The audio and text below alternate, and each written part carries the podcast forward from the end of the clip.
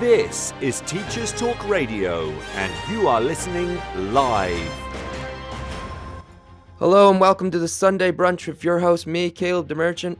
I hope that you're all ready to talk about marketing today. That's what we'll be talking about today on the Sunday Brunch. As you know, we are on Teachers Talk Radio. My name is Caleb DeMerchant. I am the host here for you on the Sunday Brunch. We are talking about marketing today. I hope that that's a topic that will interest a lot of people and find to be something that you can maybe benefit some knowledge from because I think it is. Is So here we go. Talk Radio, and you are listening live.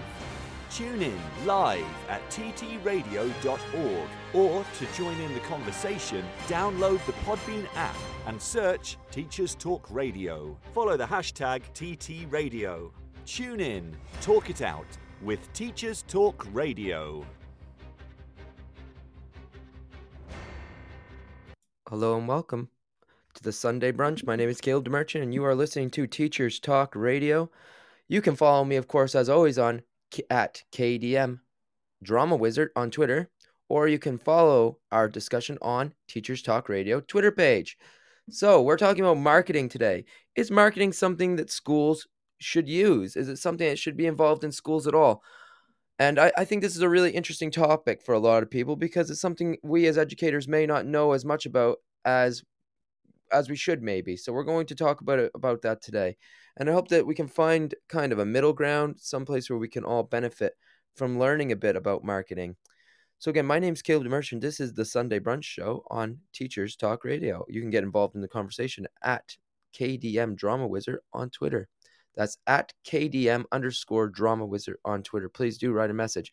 Now, I have always been one to tweet and to send out Facebook messages, as you know, if you've followed the show in the past, to help to get the discussion going about our topic for the week. And this week, of course, we are talking about marketing in schools.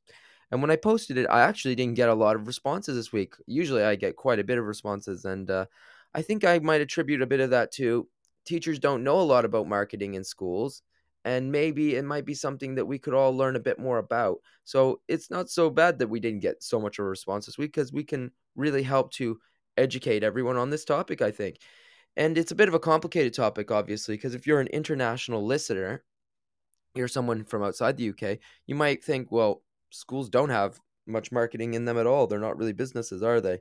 Whereas if you're from the UK, you actually know under the current way things are, marketing is a very important part of being a teacher nowadays. And it's a very important part of how the schools run. So, whether or not you agree with it or not, it does exist in schools, and that is something that we have to deal with. And therefore, I think it is a really great topic for conversation for us. I think it's something that we can all really kind of benefit learning something about.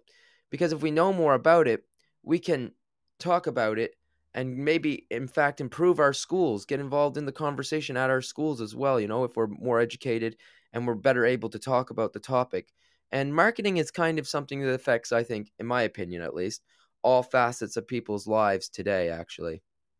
So today we all talk about marketing like in in a way or another we all market ourselves be it on social media. So for example i have to market myself for this radio show. I have to market myself for my current job, and I have to have an image that I present to the world. And you know, therefore, it's it's a bit of marketing, isn't it?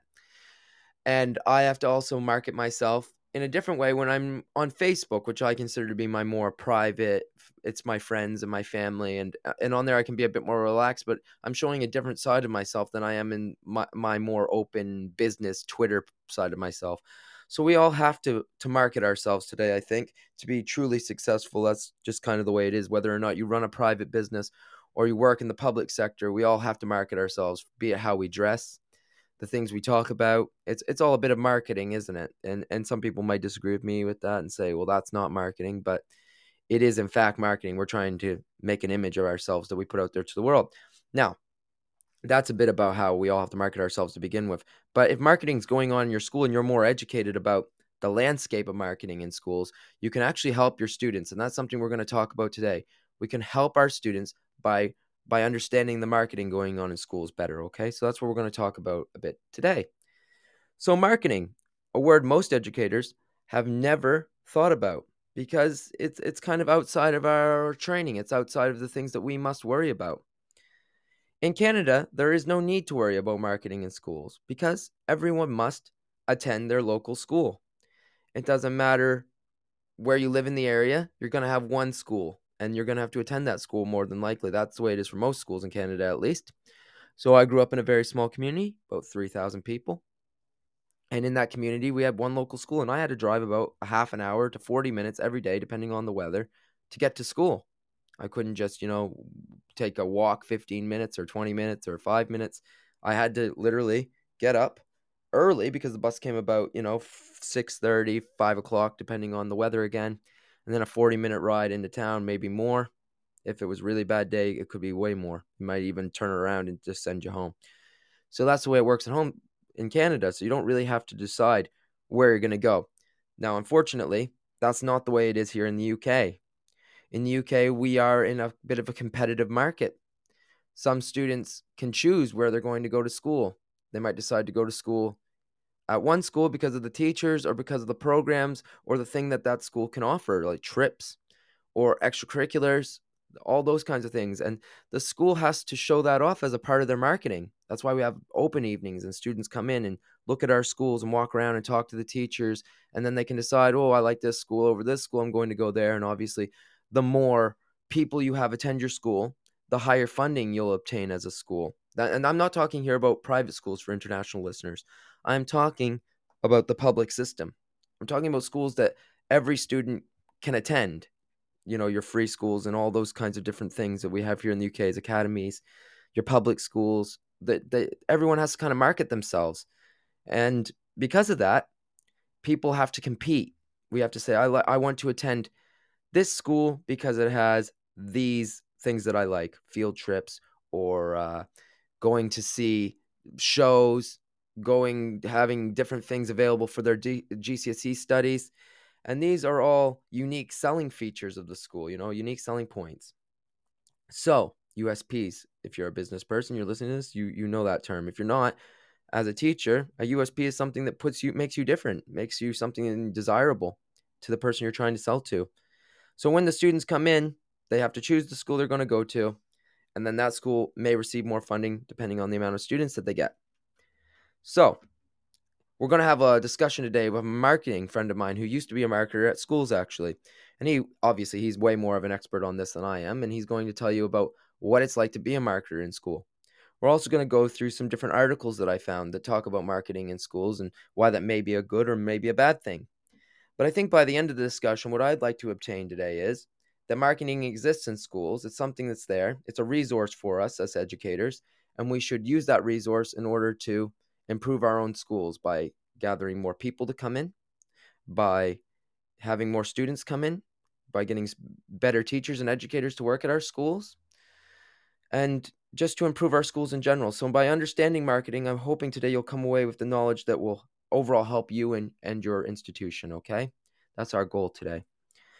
So, marketing is a big part of the UK's landscape when it comes to education now. We have to think about it money is not equal for all schools. That that's a fact. If if you have more students, you have more students with certain needs or so on and so forth, then you'll receive a little bit more funding.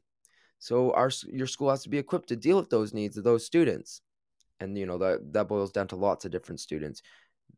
There's not just, you know, students with special needs, but all kinds of different things. For example, PP students, what we call pupil premium students. So how can you help those students at your school? Well, through marketing, you you and gaining more students, you'll get more funding, and then you'll be able to help the students. It's kind of like you know the asp eating the tail of the other asp. You know the two snakes eating each other's tails. That's kind of what's going on here, and, and and therefore it's it's best to get along with the marketers at your school, understand them, and try to help them to be the best that they can be and to understand your school and the needs of the students because again you are a stakeholder a stakeholder being someone who has a, an interest in the vis- in the business therefore you are somebody who knows about the business and can help the marketer to run the marketing even better so I'd like to hear who has marketers in their school, who has marketing in their school, who knows a little bit about that. Get involved in the conversation at KDM underscore drama wizard on Twitter or the Teachers Talk Radio Twitter handle being at TT Radio 2022. You can get involved in the conversation at either of those Twitter pages. You can also message me privately on Facebook. You can uh, send me an email if you have my email account. You can find me in all kinds of ways. And, and I'm here today to share your opinions on marketing in schools with the world. I want to share what is it like to be a marketer in your in your opinion. I want to hear what teachers think about it. I want to hear everything that we all think about marketing. Is it something that we need to have? Again, we're talking about marketing in schools today. What do you think about that? So we were talking about how marketing receive is how kind of people receive funding for their schools by by getting more students to come in, by being a school that's better able to equip students by having more students in the school and having more funding and being able to afford things like nice trips and better resources. And eh, again, it's like the snake eating the tail of the other snake, the asp. It's not it's not a great system maybe, but it is the system that we live in and work in. It could be worse and maybe it could be better in some ways, but unfortunately, schools are businesses in the United Kingdom as of presently. So I I might start now with a bit of a a bit of a journal article that I found, or I might go on to play. I have again an interview today with a friend of mine who is a marketer. He used to work in schools as a marketer, and his opinion I think will be really good for you to hear. And I think it'll open teachers' up eyes up to what's it like to be a marketer in school. Uh, I think sometimes we might isolate these people and not include them enough into the overall school system, and that's that's you know something we need to do more of is include them and allow them to understand the students in the in the school that they work in. So I was a marketer for a couple of years. I worked for uh, uh, several marketing companies. Uh, I won't disclose that here today on the radio, obviously, but I worked for a few marketing companies. I have training as a BA business analyst, which is uh, an associate's degree. So it's a, you know a graduate level education. It was a course I took, and I was really interested in becoming a marketer at the time. I came out from my bachelor's degree. I had an English honors and I had my philosophy major and I, I didn't know really what to do with that so i became a marketer for a little while so i worked as a marketing agent for uh, a few years business analyst and i didn't really like it because i wanted to work with people so i left that field and became a teacher and when i did to my shock when i got to the uk i found that there were marketers in schools in fact there were business analysts just like me coming into schools working with teachers trying and i didn't understand why. Why was it these business analysts were coming into schools doing you know analysis of the of the institution you know the unique selling points and the the crisis theory and everything i used to have to do as a marketer? Why were they coming into schools? I just didn't really understand it and what was going on is i found out that schools in uk they have to market themselves you know they have to be able to show themselves off a little bit to gain students to get better funding. And that was a bit shocking to me coming again from Canada, where that's not really something we have to worry about. So I, I just wanted to share that a little bit with you so I can understand being a marketer from being a marketer's perspective, and I can understand being a teacher from being a teacher's perspective. I have both of those perspectives now. I have a lot more experience as a teacher than as a marketer, but I did take the, my course, as I said, my associate's degree, and I did work for uh, almost two years as a marketer. So I do have a bit of experience as a marketer, and I, I worked on several successful projects. So I can understand from both perspectives.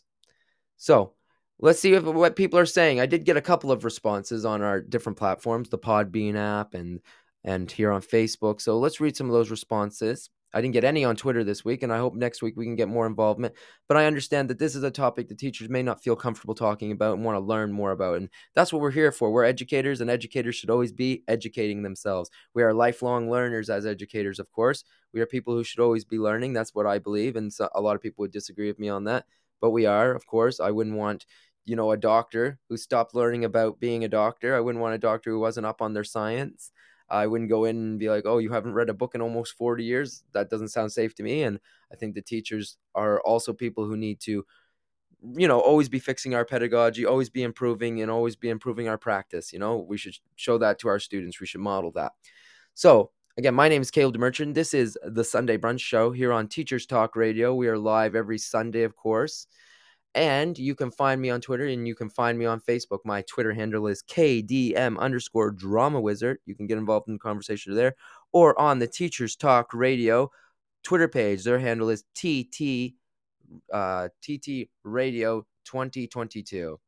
Please get involved in the conversation there as well. we're talking about marketing today. I'm going to read some responses that we've had. So, one of my good friends, his name is Tanzim. He worked with me as a BA analyst. He still works as a BA business analyst. If you want to find out about him, I'll get his information and post it hopefully on the Twitter.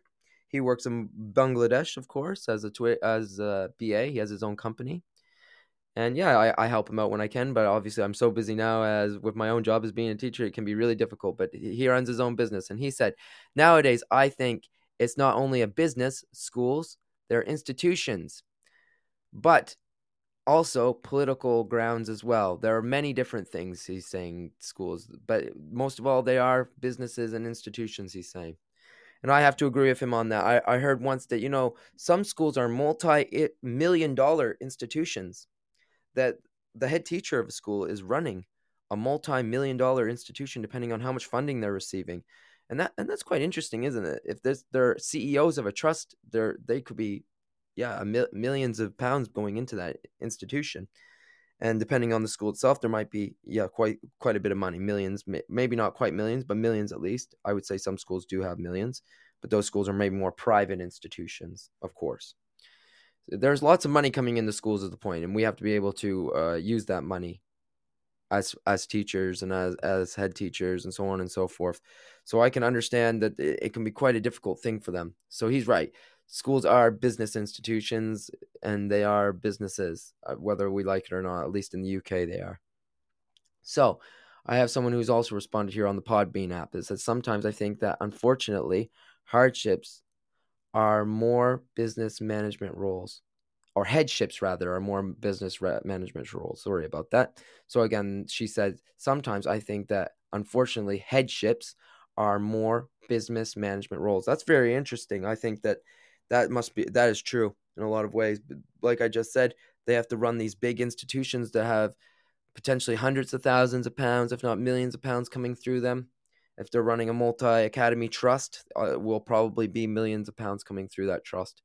So uh, yeah, I can understand that. And schools have business managers even now, people who come in and run the day to day business of that school here in the UK, and they also have you know uh, business officers who come in or or or agents or whatever their word might be that they use their title they come in and they help run the business of the schools too where they make videos they tweet they do the social media thing you know uh, they do the video thing they do the tiktok thing and, and you know, if you don't really think that you're you yourself are a business that every person is a business i think you should look at at our social media landscape today and maybe rethink that because I would say that yeah, most people they themselves are businesses, and the places they work at, even if they're public institutions, are businesses nowadays.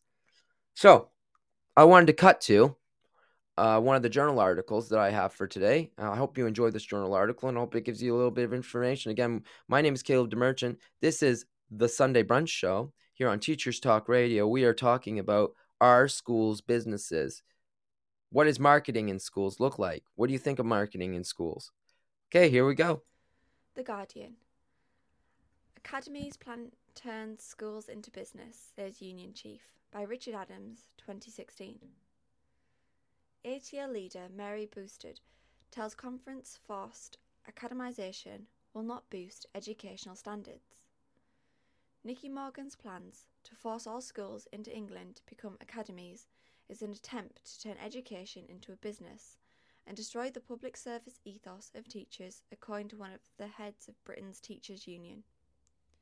Mary Bousted, General Secretary of the Association of Teachers and Lecturers, said the changes set out in the government's education white paper, which would lead to 17,000 maintained schools being taken over by multi academy trusts, contain a big whopper that the forced academisation of all schools will improve educational standards. What is forced academisation for all our schools really about? We know it's not about education standards. It's about running schools as businesses, and it's about breaking the public service ethos of teachers and school leaders, Bousted told delegates at the ATL's annual conference. Forced academisation is about taking parents out of the picture, no requirement for parent governance and it appears parents share my concerns. Just go on Mumsnet and see what parents think about forced academisation of their children's school. They're not happy. Not happy at all. The other main teaching union, the National Union of Teachers and the National Association of Schoolmasters Union of Women's Teachers, similarly criticised the proposal at their annual conference over Easter, and the NUT raised a threat of industrial action. The changes in the white paper would also end requirements for school governors to include parents, although the Department for Education insists that it would expect the new academy to retain some form of link with parents. Instead of boosting achievement, Bousted said, mass academisation was an effort to dismantle national pay scales for teachers and recruit unqualified staff. Well, making teaching a non graded profession is one way to solve the teacher recruitment crisis, isn't it? she said. Bousted said Morgan had enough problems as Education Secretary, including an insane new curriculum for primary school pupils, without adding the latest proposals. The white paper is a very strange document, she said. It asks us to believe six impossible things before breakfast, including the big whopper that forced academisation of all schools will improve educational standards. Bousted said Morgan must be unaware of research by the Ed- Department of Education and Ofsted showing poor results in chains of schools run by multi academy trusts. Either the Secretary of State for Education has not read the letter sent to her by the Chief Inspector of Schools, where he tells her that the worst multi academy trusts are now performing as badly as the worst local authorities, or her civil servants have kept the letter from her because it is too upsetting. In response, a Department of Education spokesman said, We are creating a dynamic, school led system in which underperformance can be addressed swiftly and decisively, and where parents can play a more active role in their child's education. The vast majority of schools, which have become academies, are now thriving. In the majority of academies that underperform, we can take swift action to solve improvements. The Department for Education highlighted comments by Michael Wilshaw, Ofsted's Chief Inspector, who said that there are some excellent multi academy trusts that have made remarkable progress in some of the toughest areas in the country. Bousted also attacked what she called the Department for Education's farce in introducing a new Key Stage 2 assessment for 11 year olds. The government has really pulled off a coup here and should be given an award for the level of incompetency it has shown and the level of disarray it has created in schools, she said.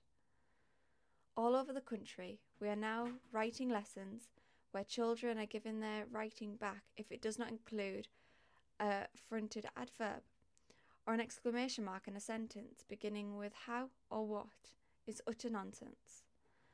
What should be a creative act is becoming a rule bound chore.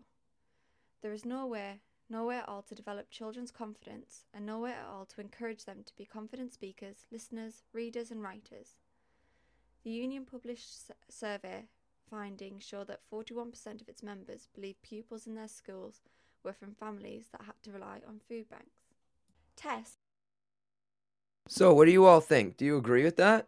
Do you agree with multi academy trusts? Are the really kind of the source of all of this marketing in school? I, I know that I've worked at a school in the past that wasn't a member of a multi academy trust and still had marketers. And I still think that schools, even if they're not part of a multi academy trust, still have to worry about marketing nowadays.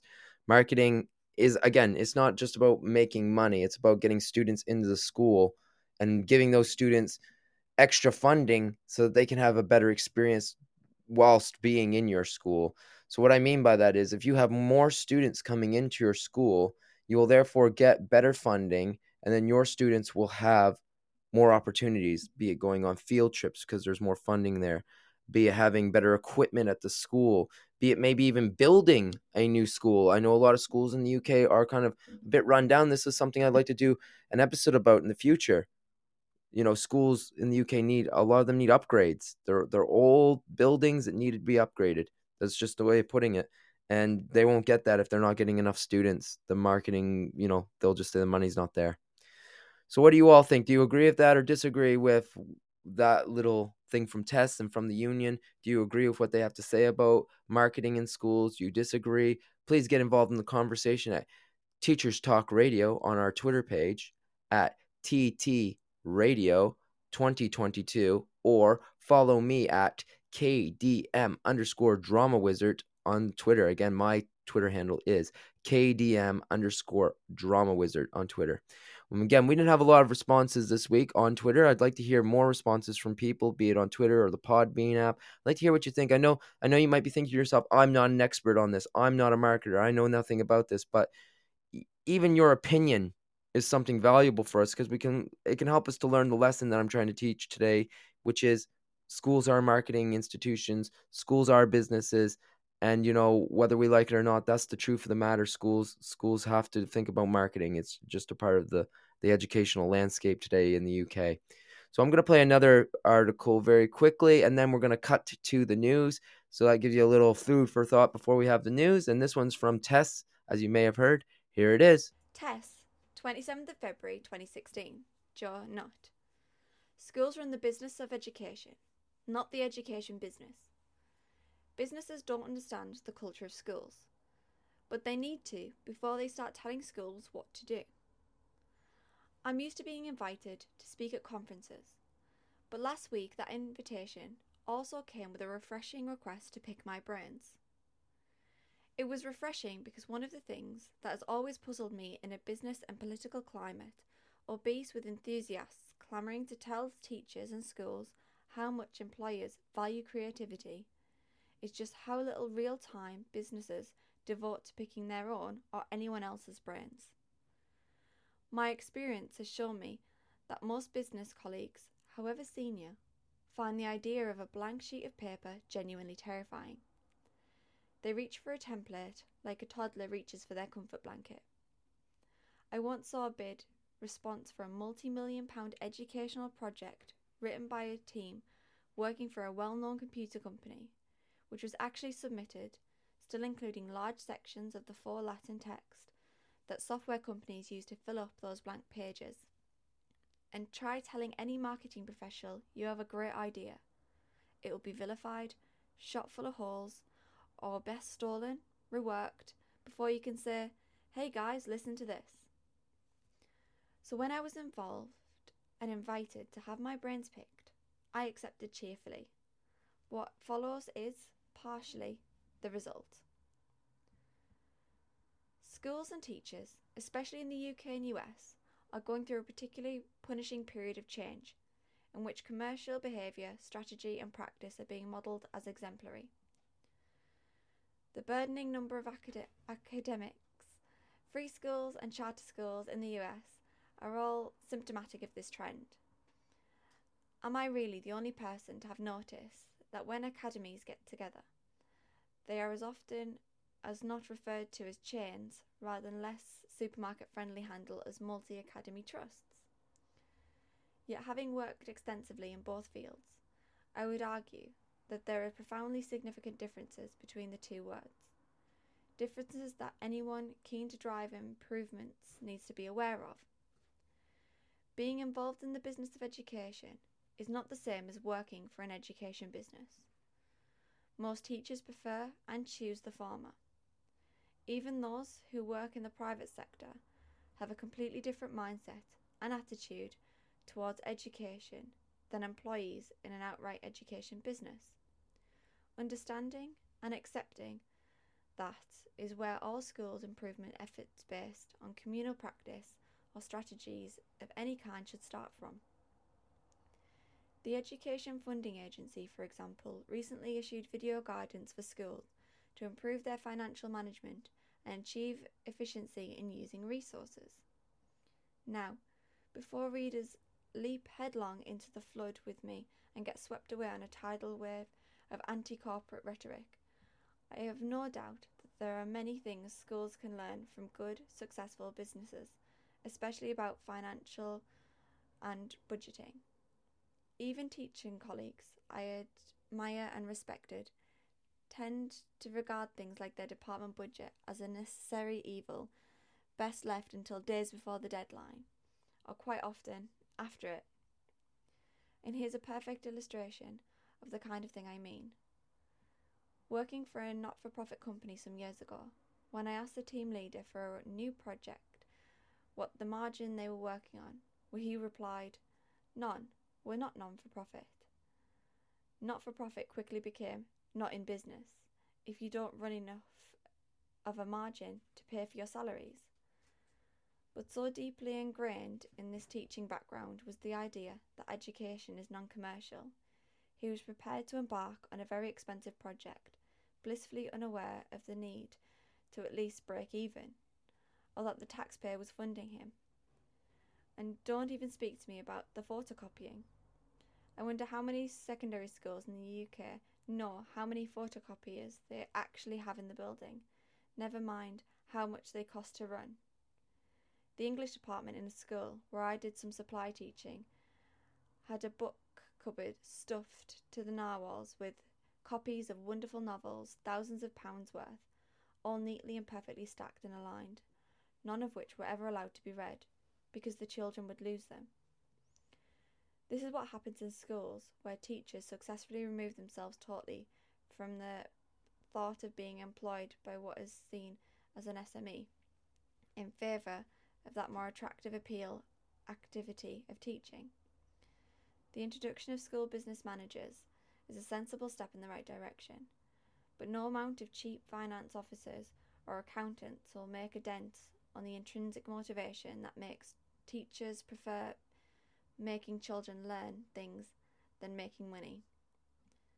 One of the most frequently quoted abbreviations, change management in business, is the assertion that culture eats strategy for breakfast. While I would respectfully suggest to those who came up with the strategies of encouraging or even focusing schools and teachers to be more businesslike, that they should start by understanding the culture of schools before they try to change them.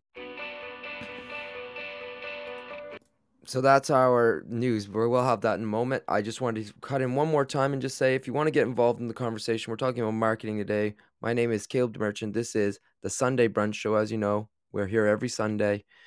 You can follow me at KDM underscore drama wizard, or you can get involved in the conversation at TT Radio 2022.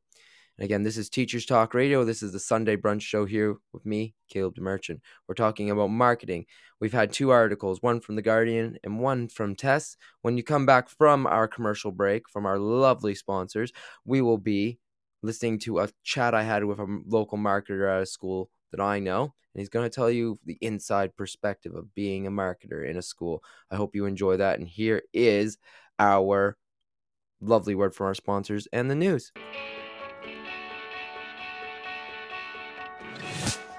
This episode of Teachers Talk Radio has been made possible with support from Witherslack Group, the UK's leading provider of SEN education and care. They're here to support you too through an ever growing offer of free resources, including webinars, podcasts, articles, and events aimed at supporting teaching professionals like you. Visit their website at www.witherslackgroup.co.uk to find out more. Introducing UpLearn. UpLearn is an online curriculum learning resource for A levels that improves student outcomes whilst reducing teacher workloads. Teachers use UpLearn to facilitate independent learning and consolidation of classroom material. Over 150 schools have seen grade improvements with UpLearn, including St Paul's Girls' School, Michaela Community School, and Ark schools. Book a demo at uplearn.co.uk and quote TTR for 10% off. That's Uplearn, U P L E A R N co UK. Introducing Bulb. With evidence based learning at the forefront of education, let Bulb digital portfolios help reshape your educational practice. Bulb helps teachers teach and learners learn. Bulb is an easy to use, fully accessible digital platform that captures students' digital learning assets in one place, allowing them to evidence their learning and reflect on their growth. Our dedicated team of education specialists are on hand to ensure the bulb fits seamlessly into all of your teaching practices. Come take a look and get a free account at bulbapp.com.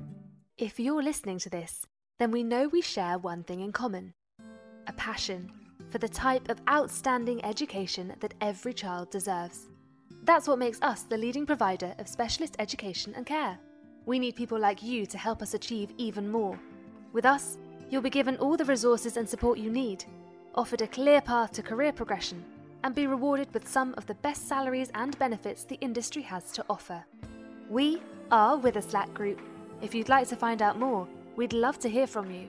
Visit www.witherslackgroup.co.uk forward slash careers and be part of our future. This is Teachers Talk Radio, and this is Teachers Talk Radio News with Gail Glenn.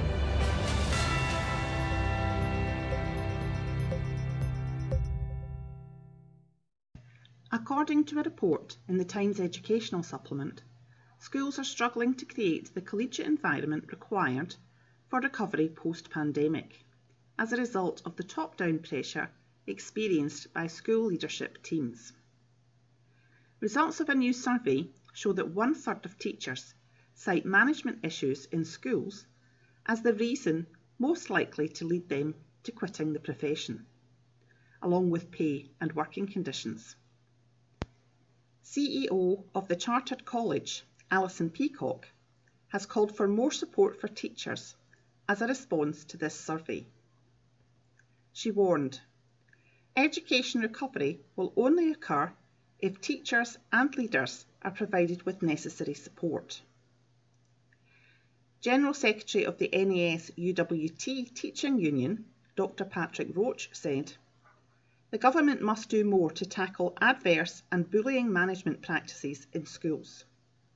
Teacher well-being is vital to securing the country's education recovery after the pandemic. The survey of 4,690 teachers was carried out by TeacherTapp on behalf of BET UK.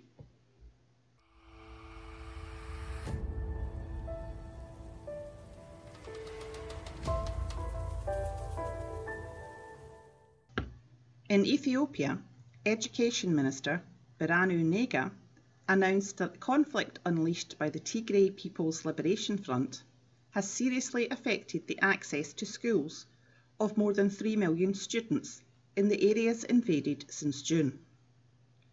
More than 1,200 schools have been completely destroyed due to the war, while three universities in Amhara State were totally or partially damaged by the Tigrayan forces.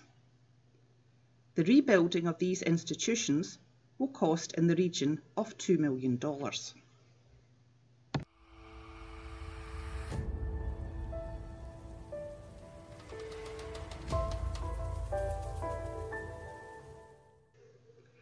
In Kenya, the Education Cabinet Secretary, Professor George Magoha, has voiced his hope that vocational and technical training in the country will be strengthened to help with the country's economic development.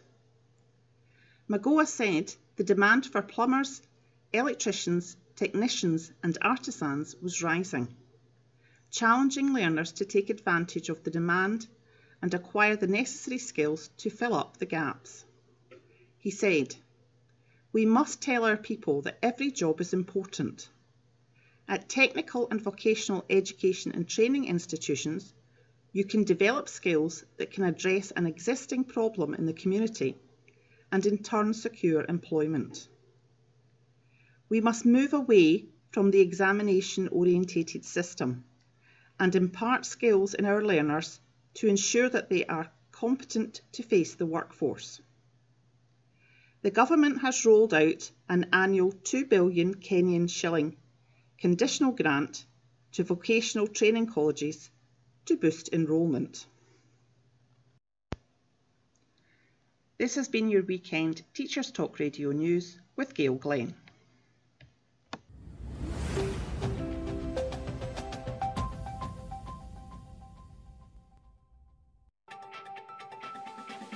This is 2 Minute Tech with Steve Woods, your tech briefing on Teachers Talk Radio.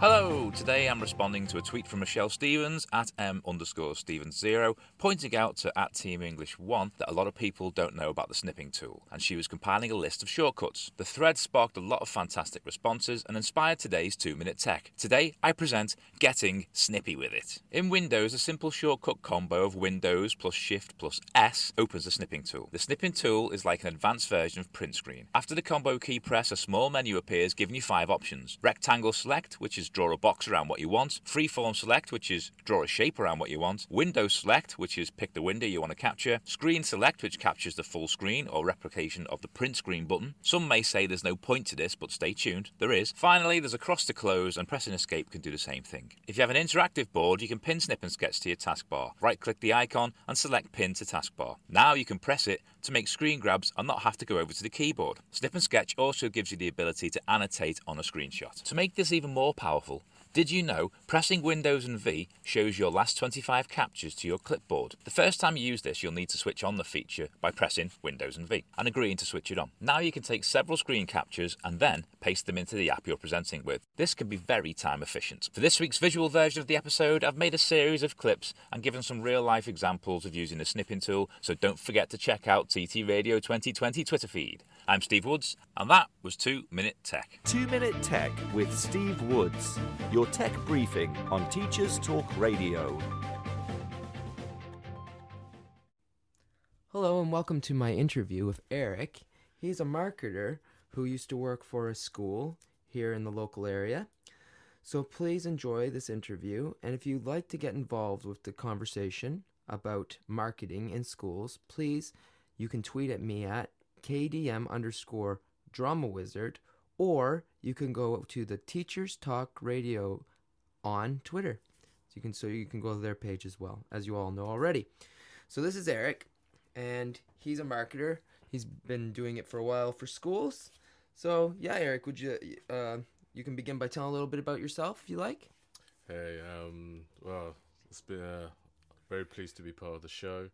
Uh, yeah, my name's Eric, and um, I've been being part of the um, you know doing marketing in the education sector for a while, and um, yeah, I guess we met together in the same place in the secondary school, That's right. and um, yeah, so we're just going to talk about marketing in education. Yeah, that's what we're gonna do. So I have some questions for Eric, and I'll, if you have any questions, obviously you can ask. This is a recorded interview, but we can get to him, and your questions can get answered if you have any. Again, you can tweet at me at kdm underscore drama wizard on Twitter. As you know, if you're new to the show, that's the handle. Or you can go to the Teachers Talk Radio Twitter page and tweet us, tweet at us there as well. So, uh, the first question was, yeah, just a little bit about who you are. But the second question I have is, what does a marketer at a school do? So, could you explain to us a little bit about what marketers do at schools for people who might be international or people who might not work in that sector in the UK? Yeah, certainly. It's it's quite a strange concept, I think. Like historically, marketing and schools and education, that's you know, they, they, they could not be as more far apart than they ever were. Um, but yeah, nowadays um, there's competition. Obviously, like um, the government, um, I suppose priorities have changed around education. Um, so now, like how things have become, especially around secondary education, uh, secondary schools, it's very competitive because there's no, I suppose, the onus on catchment areas has been diminished. Um, so now it's more about a freedom of choice for um, young sense. young people and their parents. So parents now have the opportunity to send their their child to any school really. Mm. Um, so it's not about it's not strictly about um, geography anymore. That's So so now that's a by, um, so the byproduct of that is now everyone's scrambling for the same young people plus they're scrambling for the same standard of young people. So Mhm. yeah, any well uh, well performing primary school, you know, uh, the best of the best get to choose whatever school they want to go to, and everyone's scrambling for the same uh, young people. Okay. Um, yeah, so it's very very interesting, but it's a very competitive landscape now, um, which is uh, obviously if you have the opportunity to send your um, yeah, your, your your child anywhere. Yes. Um, yeah. So on the other side, for for schools, yeah, it's just made it more competitive. Really good, well organized, good performing schools have um, they have yeah, they just have all the opportunities to get those young people. Yeah. So for people whom aren't in the UK, it might be kind of hard for them to understand, but school isn't some you in Canada for example you have to go to the local school but Yeah. because there's so many schools in, in the UK you can just choose where you want to go basically and some schools are rated better than others by the governing body which is called Ofsted. So that might be a bit confusing to some people uh, who might be abroad. Is so all that really means is some schools have better ratings than others and you might want to send your child to that school. And somebody like eric is the person whom gets that information out to people i guess for lack of a better way of putting it. Whereas in canada you don't have a choice. You have to go to this school um, because it's the local school or you have to go to this school because it's and maybe it's located on your reservation that would be who has the choice back home. So back home if you're native american you might have a choice um, but most people they have, to go whatever school they're closest to. Uh, in bigger cities it's the one you're closest to in vicinity. They give you a mile radius. It used to be that way here wasn't it? Yeah. many years ago right? Yeah, I think uh, the introduction to a cam- ac- uh, the idea of academies Okay. and trusts, where you can have one organization that's looking after multiple schools, um, and then there's multiple stakeholders, and then that's when things get complicated. Thus, the requirement for marketing. Um, that makes sense so yeah, so the the the compet- the the, the marketplace, well organized, well um, performing schools, they get the top picks, so they become oversubscribed. So then that leaves everyone else to Um, scramble. what what do you mean by a top pick Um, just just a well. So as you mentioned, Ofsted. So Mm-hmm. obviously Ofsted would give a school a ranking. So you how's it go again? From There's Ofsted, Inac- um, inadequate, which means that that's they're going to be closed down, yeah. basically. Uh, requires improvement, which is a little bit higher. Good, and, And then then, outstanding. outstanding. I believe so. Yes. Yeah. So if you have an outstanding school, every parent, you know, everyone has the same.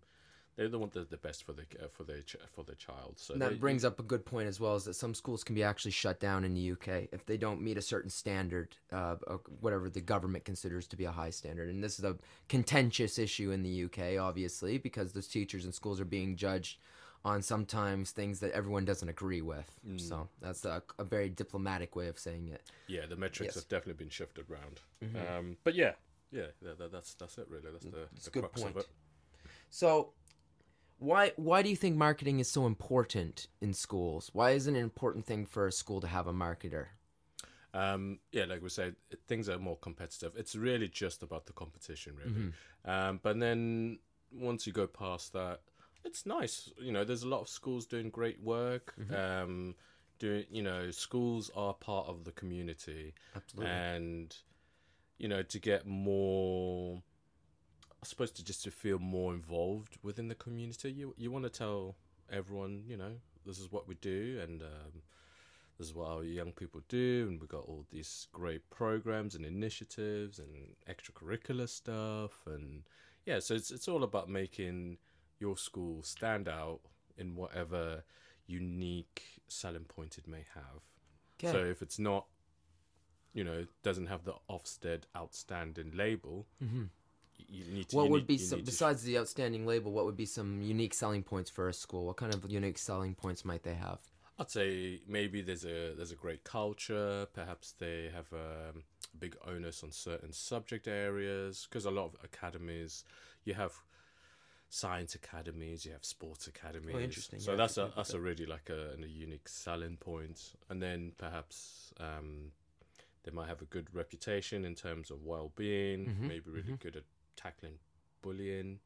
Um, so yeah, there's different ways. You know, other than just having that label from Ofsted, there's different ways you can sell your school, just so, so people know what's Some- happening. Some people probably want to go to the same school, want their kids to go to the same school they went to as well. That would be a selling point for some schools, obviously, local catchment area. But it depends really how that person felt about going to school there, I guess. Some people love their school just like back home, and some people hate their school, you know? So that's a little bit about some unique selling points that schools might have. So, Eric, what are some tips you might have for someone who might want to get into marketing? What are some tips you have for them? Um, so I'd say the sort of mindset, or basically, or maybe this type of personality that would work quite well in that sort of environment. Um, first thing, you know, you, you need to be. You, you can't detach yourself from the people you're working f- with. So, which I'm saying is the students. So you need to be comfortable in that environment. Um, there are a couple of challenges, I suppose. Um, um, so you need to be able to be very you need to be very open minded So, what about in terms of equipment? Would, would, would there be any tips towards equipment a marketer in a school might need? Yeah there's well you know i i, I love my equipment so- Yes, yeah. so- That's why I thought. That's why I thought I'd ask you the question because I know. Actually, funny story. So, how me and Eric, I think, became pretty good friends. We knew each other before this, but we became pretty good friends. He had to shoot this video for the school, and what it was was he wanted to do this kind of complicated shot where you take multiple little photographs, basically. oh yes a, hy- a hyperlapse it's a called. hyperlapse that's what it's called so eric knows and you you take all these photographs and you gotta stitch them together and it makes this really neat effect where it goes around the school so me and my wife and eric we spent all day sticking down pieces of tape and nothing makes you become a friend better than putting down about 10000 pieces of tape around a building you know the so whole perimeter i think uh we measured it out and the amount of photos we came out was was definitely over a thousand it was over a thousand yeah, so we laid down way over a thousand pieces of tape i Yeah, think it must have been two or three thousand pieces of tape to be honest uh, with it- with any creative endeavor um mistakes are made so we Yeah. had to do it again yeah, yeah, we had to do it all over again after he did it. But that's how it always goes with these things, you know. So None of these things end up perfect. Like when we make anything for this radio show, you know, like last week the ra- the power went out during the radio show, and I had to stop the show, and then I had to start it again with, and I had to take a half an hour off the show basically because we lost power, and that's just not controllable. So these things happen, obviously. So Eric is a very good source of information about equipment, so he could give you some tips. I think if you're a marketer on some pieces of equipment you might use. But yeah, um, yeah, there- there's in, term, in terms of equipment, I suppose as a marketer, really, the only thing you really need is internet and a spreadsheet, and you can you can get something done. That's true. Um, but in terms of content creation, um, yeah, you you need a decent laptop. You got you got to have the software, so you know like uh, Creative Cloud by Adobe. Um, what uh, photography is quite important. You know, um, for your social media, you know, good good imagery just engages people much better. So, um, yeah, there's, there's a you, you can go as far as you want, but there are minimums. And I'd say you need just a good system. You got you got to have access to different services, and um, yeah, you can go from there. A good camera is an important tool, obviously. Yeah, cameras. You know, this. But I guess people have nice phones. They could take a video. Yeah, or if- you know, yeah. they can do something with Yeah, that. and, y- and I've, I've I've known people, uh, other marketers who just have bare minimum, but they can they can make some great stuff. But um, yeah, if there's a budget, just push for it. Yeah, that, that's a good point. That's- Th- that's- that leads me to a good point. So, uh, is one thing you, you have to worry about is the budget, I guess. That's a bit of a tip as well. Yeah, yeah, yeah, it does because ma- marketing has so many facets. You know, you, you you're trying to use different channels to to engage people. You know, using social, using digital marketing, traditional media. So that's even like putting ads in newspapers, having great newspaper stories, or get you know. Um, yeah, there's just so- many facets to it, and the digital side. So you can't ignore any of it. It's all, it's all useful. It all makes a contribution, shall I say? No, that's a, that's a, those are good those are good points. And in terms of like clientele, is there any businesses you would recommend to a business like someone you could work with that would help you with your marketing? Um, it's a good idea. You know, a school is part of a community, so you you need to get to know who's in your community. So Absolutely. local businesses, other charities. Um, yeah, get get as many stakeholders on board as you can, and that that actually that's what ultimately improves uh, either the reputation or the perception of the school because all the stuff is word of mouth. That's what ultimately would change a parent's decision or their their child to where, where they'd like to go. uh, Yeah, being a member of the community, someone who stand a school that stands out. If you have two schools and one is highly in the community, the other isn't. That's going to affect it, isn't it? Uh, so you're Yeah, winning. absolutely. It's a winning res- recipe.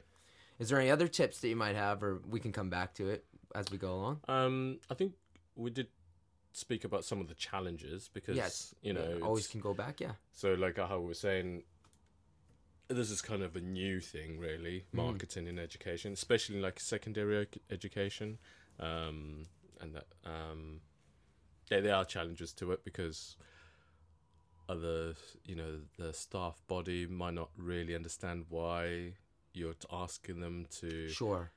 You well, know, they're not marketers, right? So they don't know why you want to take pictures of them, maybe in class, and they're like, "Please don't take pictures of me." or at all." like you know, like Yeah. videos we're, we're doing for um, open evenings. sure.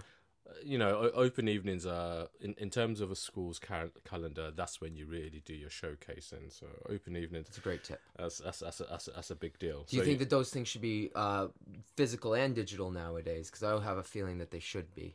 yes, you know, you use the digital to let uh, to inform other parents that yes, this is our open evening. We're doing it this day, so come along, and these are the great things we can do. And we've got activities, uh, all the stuff. So that, that's how you know you need you need to get people in, uh, but it's more about making sure the teaching staff is on board. Everyone's singing from the same hymn sheet. You know. Um, Yeah, it'd help if you could have meetings before, as the marketer, telling people kind of a staff meeting together. So that might be a tip for head teachers listening: is get your marketer to actually hold a meeting to tell everyone what's going on because they're a stakeholder, right? So they need to know what's going on in terms of the marketing in general. They should see the numbers, maybe, and I think yeah, it'd be important for the school to understand, the staff to understand the marketing. Would you agree with that? Yeah, um, um, uh, basically leadership, uh, SLT, you know, the senior leadership team. That they they actually they they need to, you know, they they need to explain to the staff like this is really important. So we, we you're really following the lead of the leader. So Sure, if of they, if they they have a good buy-in, everyone else will buy in, and then you know.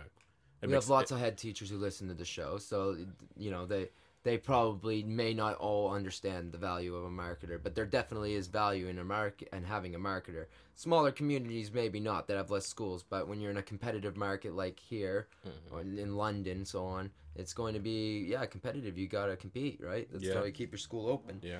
So uh, the next question I have is a, a pretty good one, I think, and it's one that I'm going to get asked a lot by Canadian peoples. So they would say, why why does a school need to be a business at all? And it kind of runs off what we were just saying. Yeah, I, can see how marketing and business may kind of be misconstrued. Uh, I would say you got to keep the marketing side of it separate because the objective is that the objective is very straightforward, and the the outcomes what you want are very straightforward. So there's no it's it's, it's- not a fuzzy situation to be. It's it's very obvious, you know. We're just trying to get just garner a better profile for the school. Well, And more then- students too, because some schools don't even have their maximum intake. There's lots of schools that don't have their maximum intake, and when they don't have that, what happens to their funding? and that's why you need the marketing. Yeah, well, people might not understand what would happen to your funding if you don't have your maximum intake. Yeah, just yeah. Um, it this sounds a bit. I don't know. Might sound a bit shrewd. Well, Um, well, you're a marketer, but- so that's fine.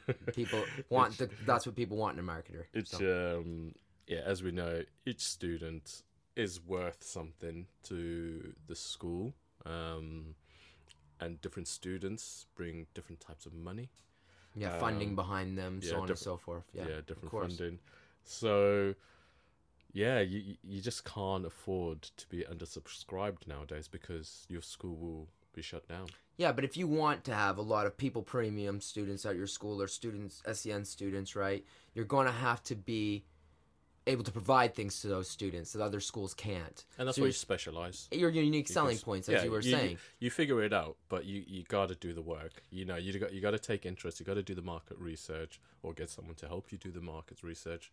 And and funny enough, nowadays, just to prove the idea of the importance of marketing, there's l- you know, there's a lot of agencies which specialize in marketing in education. Really? So there's a whole agency. There's loads of agencies. You know, so it it, it just shows like, wow, okay, this is important. So an expensive business, so to speak. it's Some- become an important business. Yes. I'd say. Yeah, yeah. Yeah, it, I'd say it is. It, it must be. I don't know. It, it had to be a big industry in this country. It'd be worth a lot of money. I wouldn't begin to estimate. It's a growing sector. Yeah, It's a growing sector. But for me, the um, public money alone must be quite a bit. I would say. Yeah, yeah, it, yeah. It all depends on budgets. But for me, And these I- aren't private schools we're discussing here. These are just schools. Every school in the UK. Yeah. This yeah. This is not a private school. Just so everyone understands who might not be from this country. Yeah, for for me as a marketer, it's it's really it's actually quite interesting sector to be in because, you know, it's all about caring about things really. Ultimately, you know, you Yes. care about the community and you want people to know about it and you want to improve things. Um, you want to contribute in your little way that you can. No, that makes sense. You know, uh, helping the future Yeah, generation, all that the same things that teachers get into.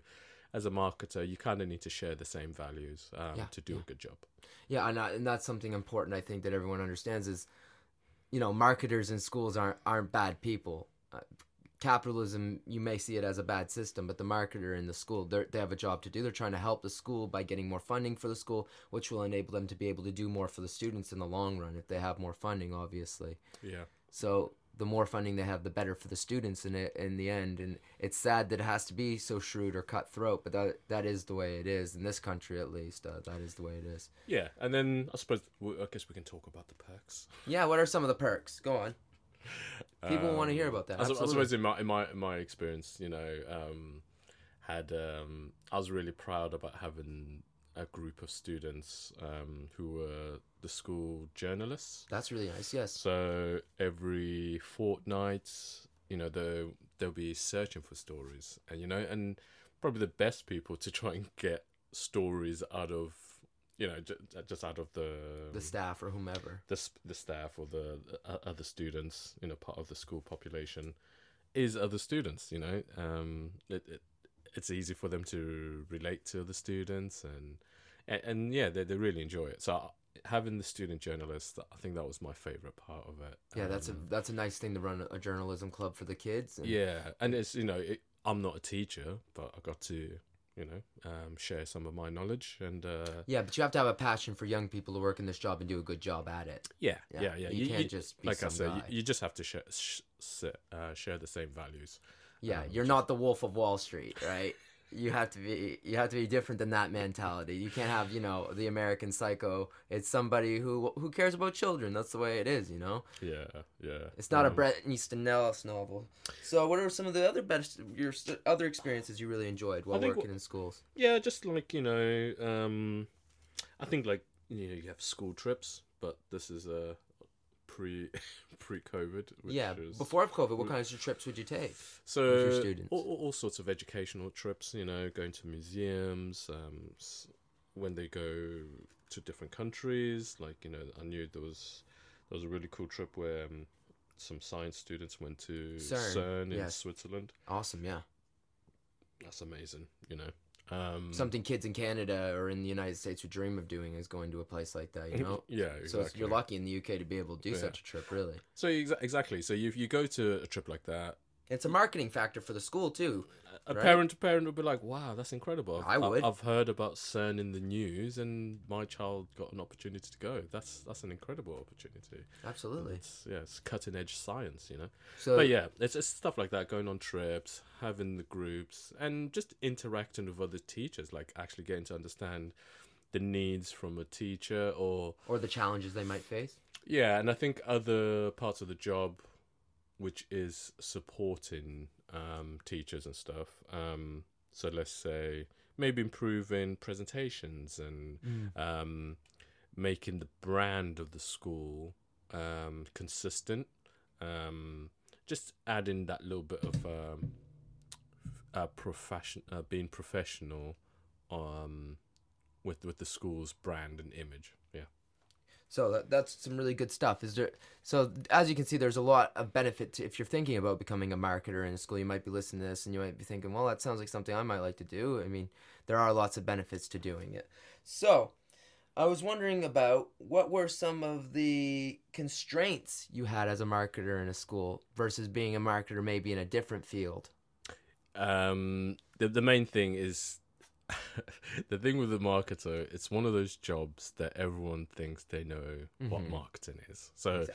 you kind of need to, you know, uh, just just smile and nod politely uh, while someone's telling you how to do your job, but they clearly don't understand. But that that that is that's something about it because you know it's new. It, marketing is new in, in in education, so that that's to be expected. So it's being able to communicate really clearly the the objectives, um, just showing them what why it's important. It's not the most important thing in the world, uh, but it really it really does make a difference. It makes a difference for the quality of education for those young people, though, doesn't it? It- it- yeah, because it- the more money comes in, the better experiences and things they can do, and that's sad, but unfortunately, that's the system we live in. and then the business of schools is about getting good quality teachers. So if you're Mm-hmm. overscri- oversubscribed school, you can, you know, you, you can get the best teachers around. So improves on on, on, on the education overall. Of course, uh, because teachers are going to want to teach at good schools, but good schools are going to be schools that have lots of funding. There's,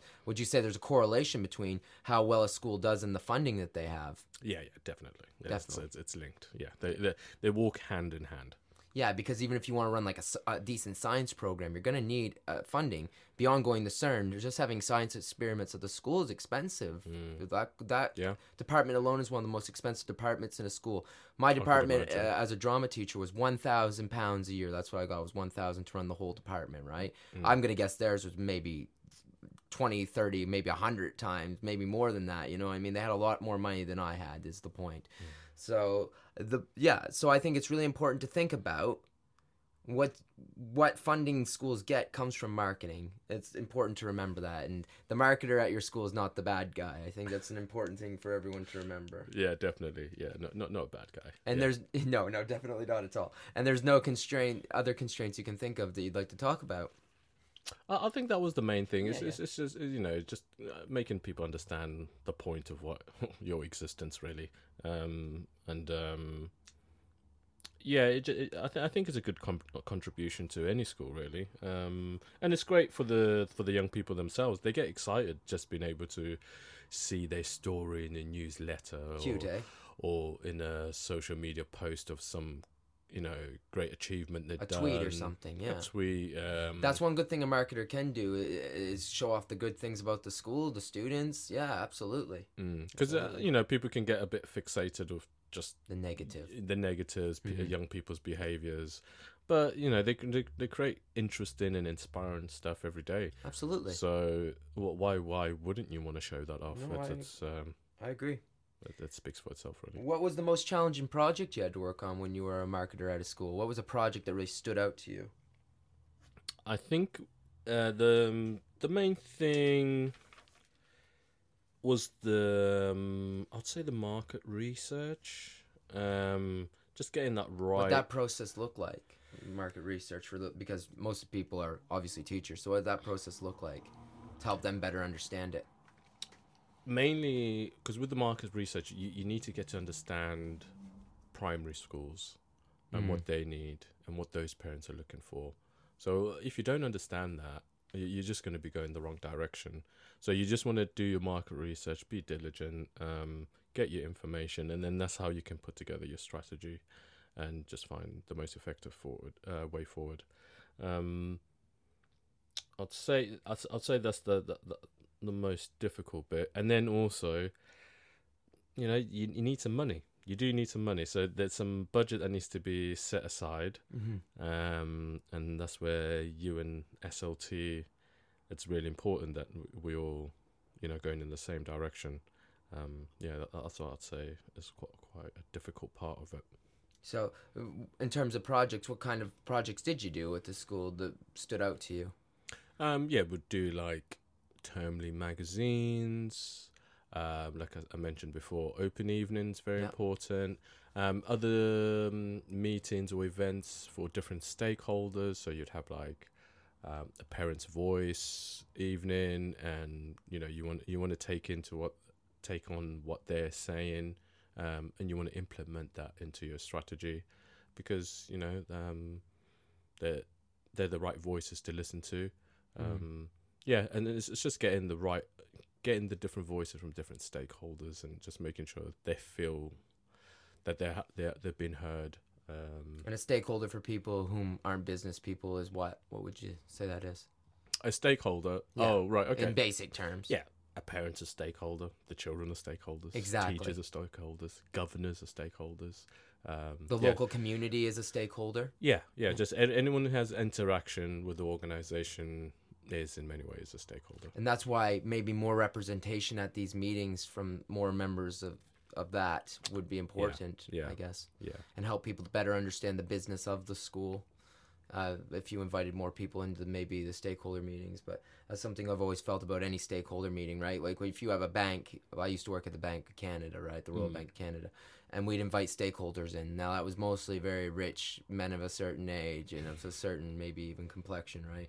And they didn't understand maybe everybody who worked at the bank, if that Mm. makes, or went to the bank, or or you know they're basically their customer. They didn't understand everybody who was their customer, whom are stakeholders, right? And, Exactly. and it's best that you can have every representative that you can at these meetings. So I, I, that's something I feel strongly about. What would you recommend to somebody who would like to become a marketer?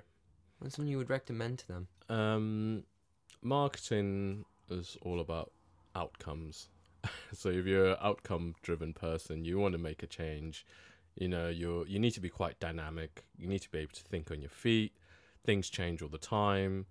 Um, you need to be able to take in. I won't say criticisms per se, but you need you need to be able to take in all I sorts mean, you do have to take in crit- criticisms. I'd say you can't get angry about someone saying we don't like your video or we don't like that tweet. You have to just be okay with it, don't yeah, you? but in in this in uh, in the same breath, people. Let's say you have a head teacher or whatever, and says, "Oh, I just don't like that video," and you're like, "Oh, what's your reason?" I just don't like it.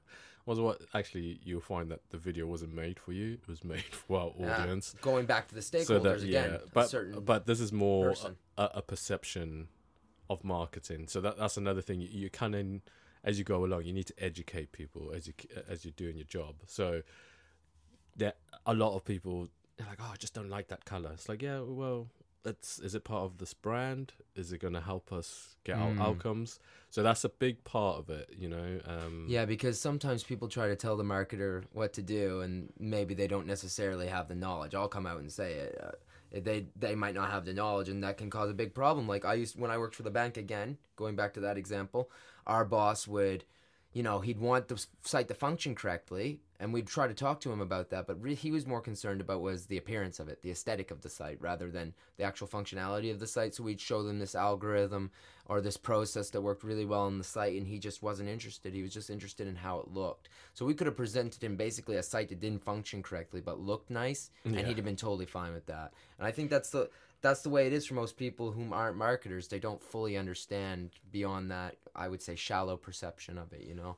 But um, saying that, I'd I'd have to give credit to young people because Mhm. they've lived in the digital age. Absolutely. They're very literate when it comes to marketing, and they're very familiar with all these things. You know, because like YouTube, it's very evident. Every YouTuber will say, "Please subscribe," because it Yeah, helps with my marketing. click like and uh, yeah, subscribe. Yeah, all, all these things. You know, so um, young young people get it. You, you don't need to convince them. Like you know, if um, there was an interest, uh, an ac- a interesting activity in a classroom, I can just go into the classroom and say, "Can I get these photos?" And pretty much most of the time, most young people will be like, "Yes, that's fine," And- because they, they get it. They they they they're comfortable with it. They're not scared of it. It's actually more the teachers that you need to kind of com- cajole and convince like um, the benefits of what you're trying to do. Absolutely. And on that topic of social media, remember if you want to get involved in the conversation, you can tweet at us at KDM underscore drama wizard on Twitter,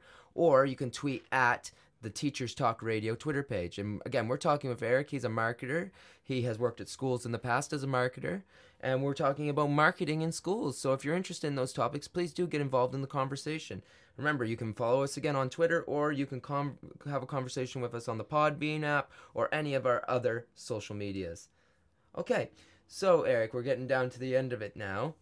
I was just wondering, what's what's marketing mean to you in general?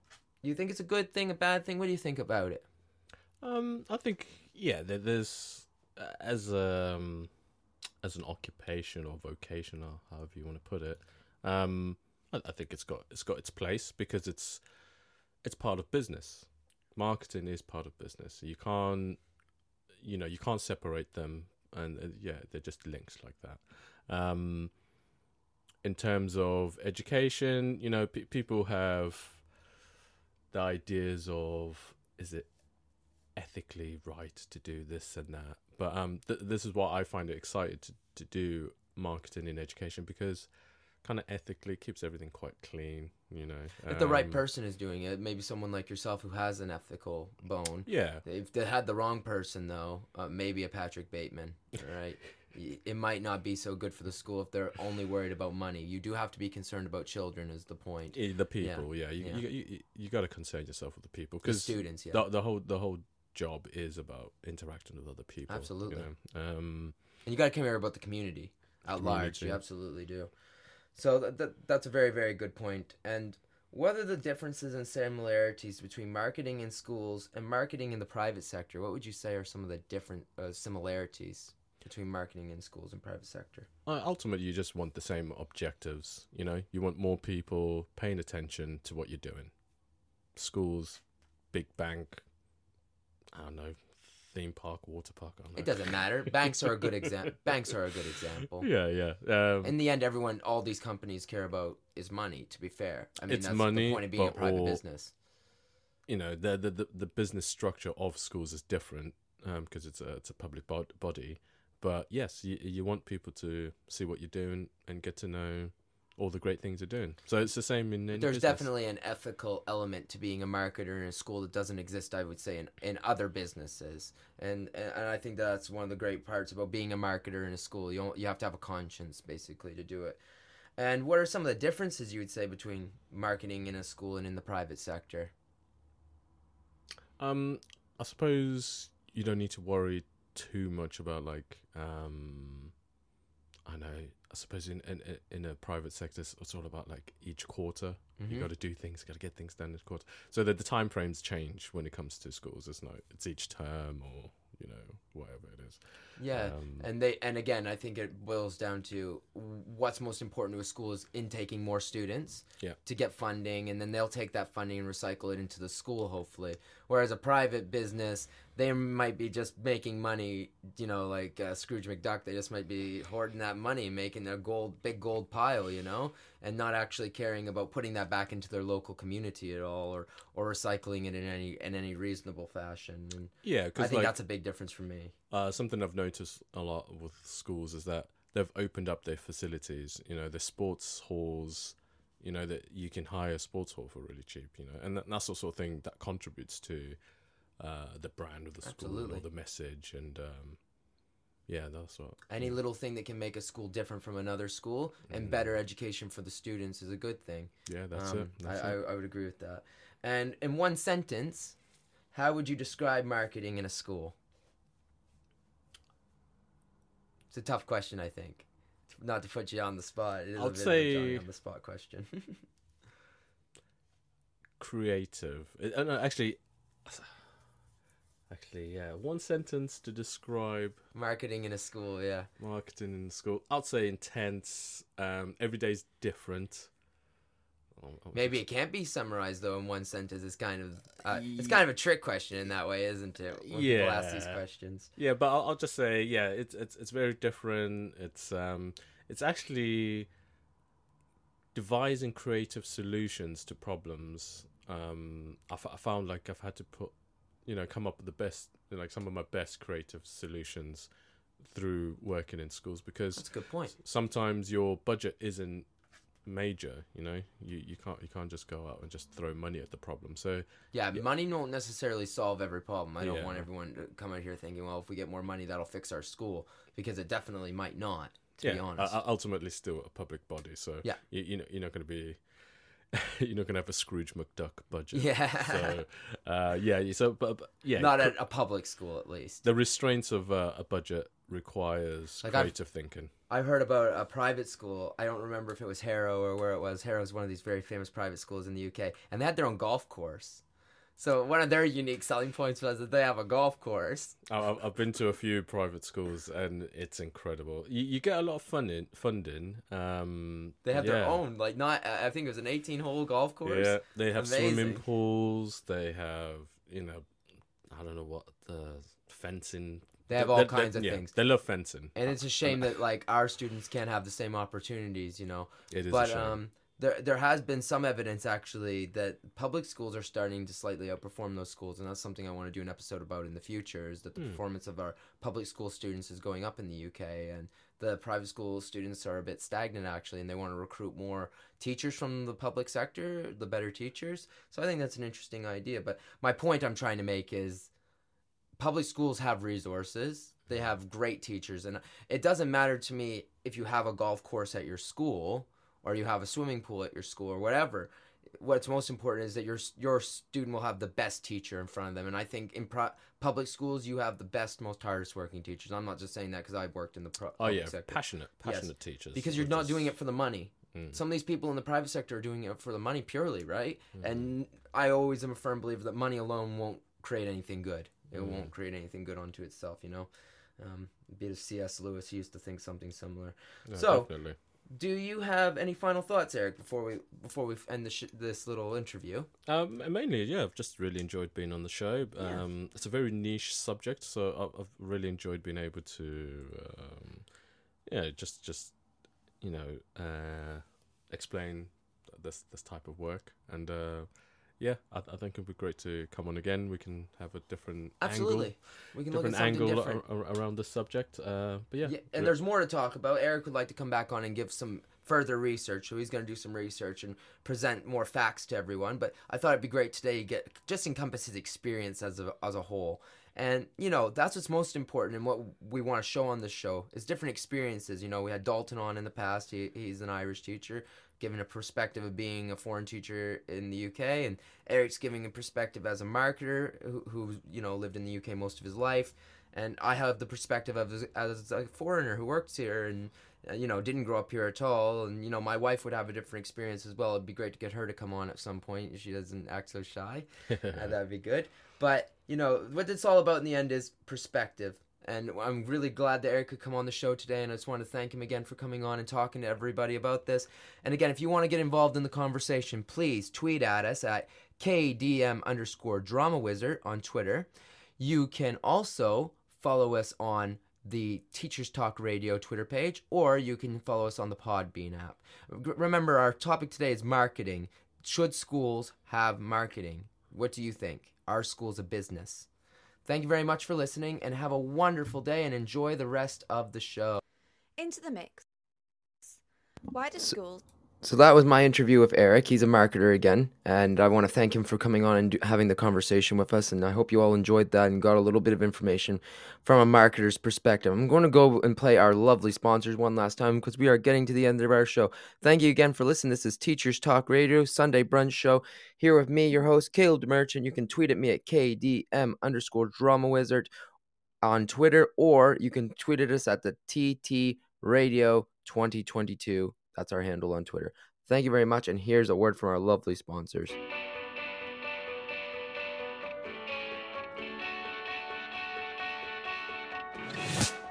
This episode of Teachers Talk Radio has been made possible with support from Witherslack Group, the UK's leading provider of SEN education and care.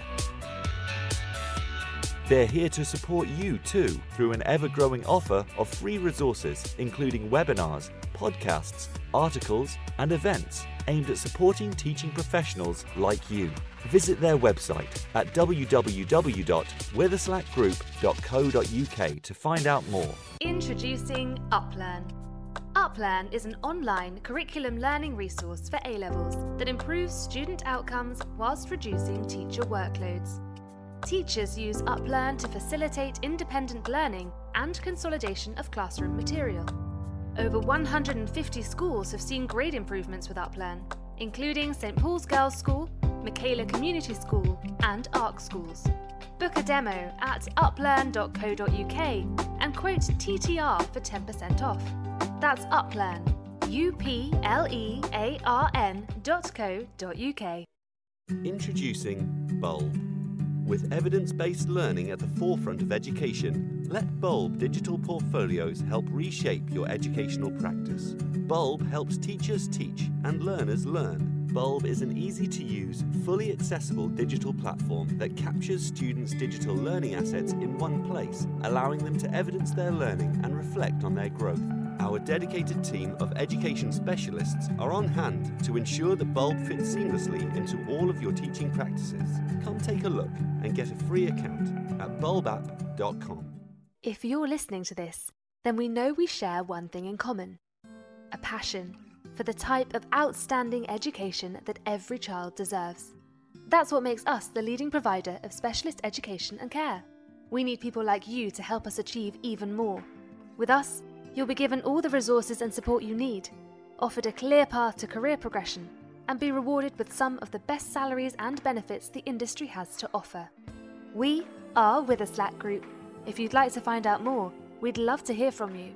Visit www.witherslackgroup.co.uk forward slash careers and be part of our future. And that's a word from our lovely sponsors. Thank you again for listening to the show. Today we're talking about marketing. This is the Sunday Brunch Show here on Teachers Talk Radio, and my name is Caleb Merchant, and I'm your host. You can find me at KDM underscore drama wizard on Twitter. You can follow us on all of our social medias, and it's been lovely today to talk to you about marketing in schools. I'm going to wrap up the show now because we're at the five minute warning.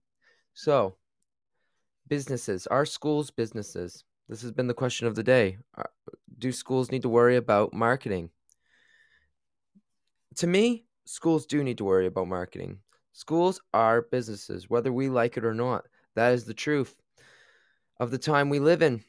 So we must learn to not see marketing at our schools as members of a community outside of our own. They're a member of our community, the marketers. Many of them want to help the students, as Eric has shown us today. They could be more, they could be marketers from a private sector like me but they still are doing this because they want to help the students. In my opinion, marketers are there to help the school, and you should talk to the marketer in your school and try to get to know them and try to get to see what they are doing to help your school. Remember, you are, as we said in our interview, a shareholder of this school. You are somebody who wants to help see this school succeed. Schools are big businesses, as we've talked about today in here in the UK. They need to have marketers in order to reach a bigger audience of people.